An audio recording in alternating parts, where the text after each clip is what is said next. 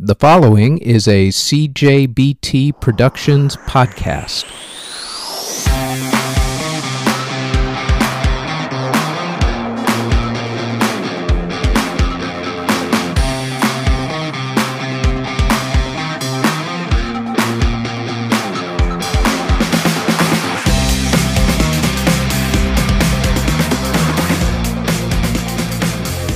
This is Music History Today for November 30th. On this date in 1982, Michael Jackson released the biggest selling album of all time, Thriller.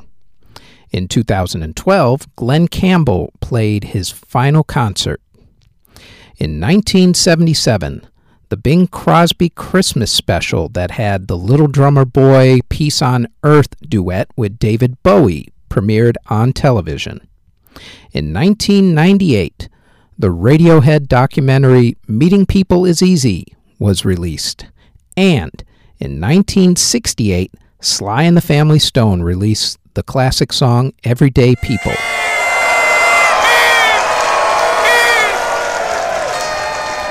And it's birthday time. Born on this date, the world's oldest teenager, Mr. Dick Clark.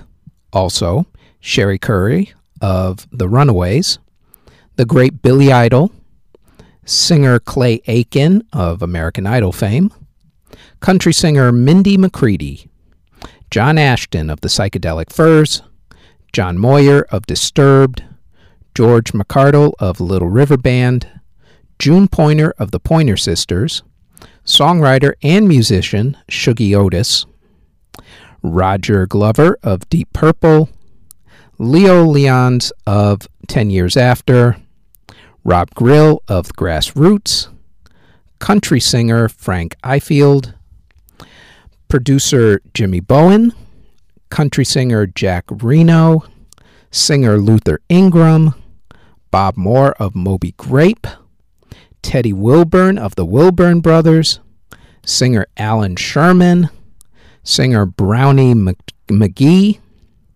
singer Desiree, Paul Wheeler of Icehouse, Jalil Hutchins of Whodini, and singer Stacey Q. Wow, that's a lot of birthdays today. And that is it for Music History Today for November 30th.